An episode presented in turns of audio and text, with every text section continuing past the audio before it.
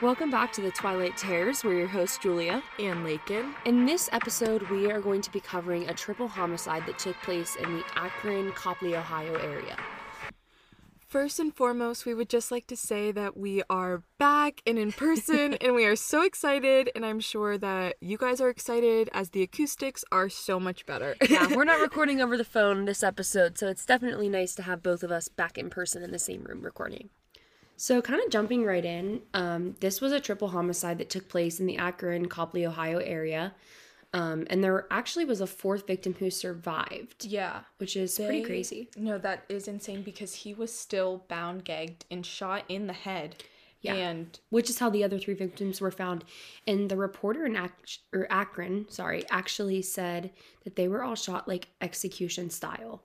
Yes. Which is a little extreme, but bound, gagged, and then shot execution style. So yeah, it definitely is very horrific mm-hmm. and horrible and the fourth um, victim did survive but everything is being kept private because they want him to be a key witness in this trial yes.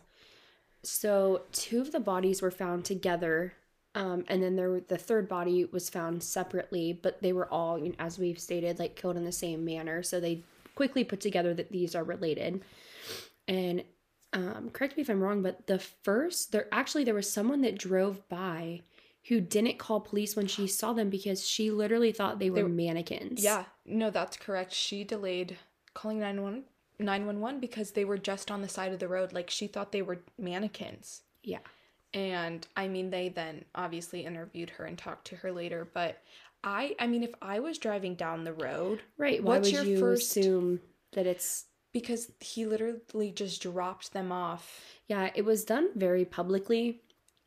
Um, which is interesting. I mean, a lot of the times in these murder cases you see like always the killer's trying to like hide the body or you know something to that extent yeah. and these were literally just dropped in very public areas and i remember we were talking earlier and saying that we thought this was extremely public like he was um his name was correct me if i'm wrong Elias Gandino. Yeah, I think that's how the reporter said it. Um, is the suspect, and he was caught the very next day. So they found yeah. them, I believe, on March 10th, and then mm-hmm. he was arrested March March 11th, and he is currently in jail without any bail. So yeah. And he has a prior arrest, so he does have a criminal record. He was arrested either 2009 or 2010. He was sentenced to 12 and a half years for um, trying to sell like eight to 10 kilograms of cocaine, and it was through like multiple states. So, like, Ohio, Colorado, Oklahoma. I think that's the yeah. in the news reports we read it was a couple different states and he served jail time from 2010 to 2017. He got out a couple years early. So, which is insane. And then he actually in Akron, Ohio had businesses there. Mm-hmm. Like I think he owned like a grocery store or something like grocery store, like Mexican restaurant, yeah, something along something those lines. That he then had a business and was running up until which is point. like something we've talked about too. Like there's a lot of people that get released from prison and it's very hard to get back up on your feet. Like you're coming out to nothing. So the fact that he was able to start a business to me is pretty surprising.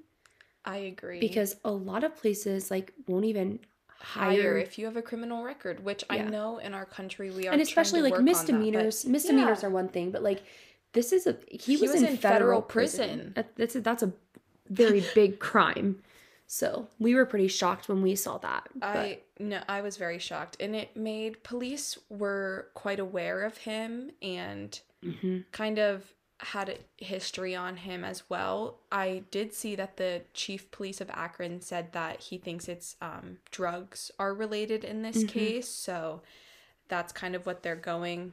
I think investigating and Akron police have been withholding a ton of information yeah. during their investigation for the trial, yeah. which is what a lot of cases do. Like, yeah. I mean, I feel like we always go back to this case, but the Idaho murders, like, so much information was withheld that's like just now coming out, people jump to conclusions like, oh, they don't have a lot of evidence, but there is mountains of evidence. So I'm sure that police are withholding a lot of information like for the trial and yeah, things like that. And once but... again, I mean, police always know more than what they're That what they the- lead on. Yeah. Mhm. And that's their job. Like they're the the Yep. investigators in this case and they need all the evidence and the facts to go to trial. So we Yeah. that's what they're doing. And so obviously there's more to the story, but he did um the chief did announce that that he thinks it was drug related because the victims were from Youngstown, Ohio. I think that's a key point in the case. I was just going to bring that up. All of the victims were not from the Akron Copley area. They were from Youngstown, which how far do you even I- think that is? I mean, 40 minutes? To an hour. Yeah. Something like that. I don't know exactly. That's just, we're just trying to guess. yeah. But um, it's not close. It's not right yeah. by each other. Yeah, Like they're not is- like five to ten minutes within each other by No. any means. So they were definitely. I don't know how how they got there. I don't know if they were like kidnapped or this is all information that hasn't come out yet, and I'm sure it will in the trial. But um, because they're also not sure if he was doing this alone, which it would make Right. sense in my opinion if say they were kidna- kidnapped like they were bound and gagged, mhm. more of like the torturous route Mhm. and then other other people were involved. it's really hard to get four people from one place to another by yourself, let alone like getting them bound and gagged and then shooting them execution style. Doing that alone seems like a challenge. so yeah, four against one. I can't imagine. Yeah. Yeah. It's a little can be a little tricky there. So, I think that's something that's still definitely being in- investigated and what we'll find out soon. But I think overall, like they, these murders took place very close together. They found them within like a week. couple miles yeah. of each other. Yeah, the bodies were found a couple miles Yeah, within each other. And then he was arrested the next day. So for police, like in my opinion, they like have they think that it's drug related and then, you know, they know where these people are from, they know where he's from, they know his history. And so I think it's going to be a pretty straightforward case for them and the Yeah. trial will be pretty quick in my opinion. Yeah. But I mean, there could be something that happens that really changes it, but it seems like, you know, with his criminal record, they know his background, they know his history, like you said. And so they should be able to like wrap this up pretty quickly. Like, I don't think they'll need a lot of time to prepare for the trial. The fact that they were able to make that arrest so quickly and link him to this case to me seems like they have a lot of probable evidence against him already. I completely Um, agree. So I don't know. I think it should be pretty straightforward, and I expect that we'll probably have an update on this case within the next couple months, like sentencing as well. We just wanted to cover it because obviously, like another triple homicide is Mhm. an attempted quadruple homicide is a big deal For sure. We just wanted to cover this and make it aware because I haven't seen a ton of news reports on this. Like I've Mm-mm. seen some, but I don't think it's been getting enough of attention, in my opinion, as I think it should. I mean, be. it's definitely a big deal. Like, I mean, I, I keep going back to Idaho, but like Yep. you see a quadruple homicide and like the whole country's on it, and then you see this one, and there's like local news sources covering it. and so you're it's digging and digging to find any information about it and that's where i love like true crime podcasts because Mhm. You can hear obviously the cases that everyone knows about but there's so many cases that don't get enough attention Yes. and they deserve the same amount of public attention that every other case does especially if it's an unsolved case oh for sure, because there could be key like witnesses out there yeah. that but no one ever knows Yeah.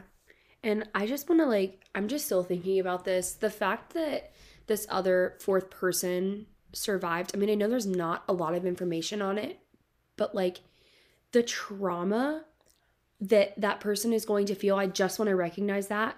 You were bound, you were gagged and you were shot in the head and you survived. That's pretty miraculous. That's truly a miracle. Like shot in the head. yeah. Like it had to have been milli like And I think I brought this up to you earlier when we were talking about this case too, because I don't know if something may have happened where either this person tried to like escape and maybe the shot went off in a different direction. Because these other people, if they were shot like this reporter saying, like execution style, this person was very, the gun was probably close to the head and you're in close range. Like, Mhm. very rarely do you miss. So it makes you wonder if like something happened before Dr- that shot was taken to like change the direction of that where that bullet was going. That's where I'm very interested in how he got out of the situation. Did he like did the suspect think that he killed him and just let like laid him there but then he Yeah. dropped all the other bodies off so Right. and then how do you get away if you got shot in the head like i i Right. just That's the stuff I'm waiting to hear about Yeah. in the trial. I think this case will make a lot more sense when we get that information, but I think police are absolutely doing the right thing keeping this person's identity secret. oh absolutely because, we he don't is know gonna be if if other people were involved they're not arrested right. so his, his life is in His danger. testimony yeah, is going to be the definitely like yeah, the make or break in the case for it's sure. It's gonna be huge And the fact that he is even being considered or he or she, I guess I'm, I'm assuming it's male because the other three victims were male, but we don't we don't know anything about No. this victim. Um, but definitely like if they're remembering things even again after being shot in the head, you're you're able to recall this information. That's a huge deal. That's insane. And to go through court and a trial is already a very hard thing emotionally. Yeah. And for he or she to have to go through like a very traumatic period in their life and then Yeah. recall all of these instances, I mean, on top of physical trauma, it's a lot of mental trauma. And so if this person is able to recall what happened, like big applause and I I commend that person because that takes so much strength Yeah. to be able to go and do that and bring justice to Yes. like yourself, And your family and the victims' families for sure. So, yeah. it's a lot to go through, but I think that's really all of the information that we kind of have on this case right now. I would definitely be interested in doing an update on that case. So if Me that's too. something that you guys want to hear about, definitely let us know. And speaking of updates, because we don't know like how many like how long the update would be, we started a Twitter account We to did. talk to you, and it's the Twi Terror podcast. I believe so. I will double check right now. we are so bad with names, but Yes, it is at Twi Terrors Pod, T W I, and then Terrors Pod. On Twitter, and then on Instagram, we're the Twilight Terrors podcast. Yep. So follow us on both of those, and we actually have a TikTok. we do. It's the same um, username as our Twitter. We're just trying to get more engaged and figure out, you know, like what our audience likes. I think we, our Twitter specifically, we just kind of want to be able to like update cases without posting a new episode. Sometimes it's just easier, and sometimes it's hard to record another full episode on just a little update. Update. But we also like to like watch the cases we cover, especially ones that are either like have just been solved that haven't went to trial yet, like this case. Yeah, and any little update we can quickly share Um, Yeah. what we're learning Yep. along with you guys. Yep. So So I think that's pretty much it. Um, on any of our social media platforms, or like sometimes on Spotify, we'll leave a little poll that you can answer questions. Any cases that you guys want us to cover, they could be old, new, cold cases, already solved. Whatever you guys are interested in hearing, we would love to know so we can cover them too. So definitely give us some feedback, let us know, and we will talk to you guys soon.